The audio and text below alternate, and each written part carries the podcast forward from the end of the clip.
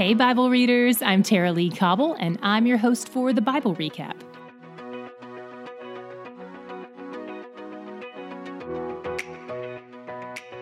If you didn't have a chance to look this up, it might have been a bit confusing to you. But today we have another nickname type situation happening with King Azariah of Judah. He also goes by the name Uzziah. When we read about him in 2 Kings, he's Azariah, but when we read about him in 2 Chronicles, he's Uzziah. He's just taken over after his father's death, and we don't hear much about him except that he's a pretty good king, high places notwithstanding, because they're still standing. But then things take a turn. After his people maybe invent the catapult and a series of military victories make him rich and famous, Azariah grows prideful. He decides he wants to burn incense in the temple in Jerusalem, which is a big no no unless you're a priest. When the text describes this by saying, he was unfaithful to the Lord his God, it uses the same word that is often used for marital unfaithfulness. The actual priests are aghast, and 81 of them, including one who shares the name Azariah, rush in to rebuke him. But he's unrepentant. And when he grows angry with the priests, God strikes him with leprosy.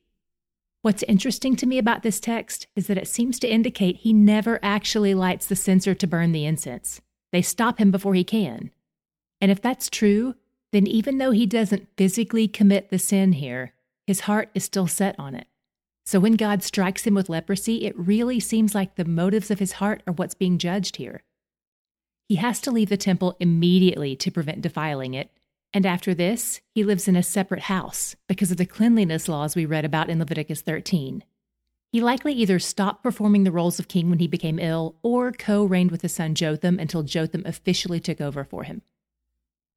Jotham was considered to be a good king, mostly walking in God's ways, but you guessed it, those high places in Judah are still as untouched as ever. Meanwhile, in Israel, we quickly move through five kings, most of whom kill the previous king. These short lived kings and the way their reigns end show us how the kingdom of Israel is really on the decline.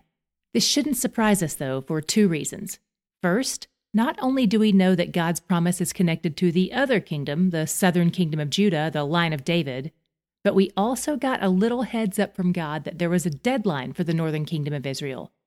We read a reminder of this today in 1512, but we first read it a few days ago in 2 Kings 10:30 when God said to Jehu, "Because you have done well in carrying out what is right in my eyes and have done to the house of Ahab according to all that was in my heart, your sons of the fourth generation shall sit on the throne of Israel. So now we have all these short term wicked kings cropping up, and it's become really evident that we've crossed that fourth generation threshold, and the northern kingdom seems to be unraveling.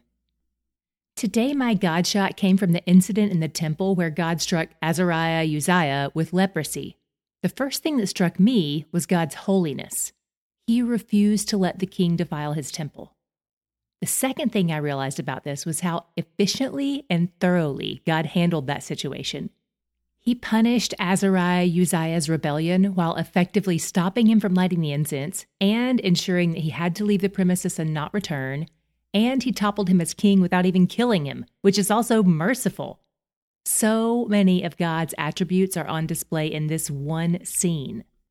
Not to mention the kind of wisdom it takes to come up with something that works on so many levels righteous, efficient, thorough, merciful, wise. Wow. He's where the joy is. Tomorrow we'll be starting the book of Isaiah. It's 66 chapters long. We're linking to a short video overview in the show notes that covers the first part of Isaiah, and we'll link to the second video on day 206 before we begin the second part of Isaiah. The video is 8 minutes long, so check it out if you have some time to spare. Okay, Bible readers, it's time for our weekly check in. How's it going? No matter when you're listening to this, even if you're quote unquote behind in the plan, I believe you're right on time. And no matter where you are in the plan, even here in the Old Testament, I want to remind you of something super important. Always be looking for Jesus. In John 5, Jesus says the Old Testament is all about him.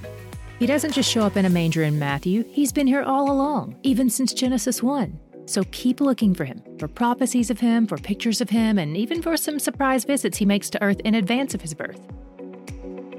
The Bible Recap is brought to you by D Group, discipleship and Bible study groups that meet in homes and churches around the world each week.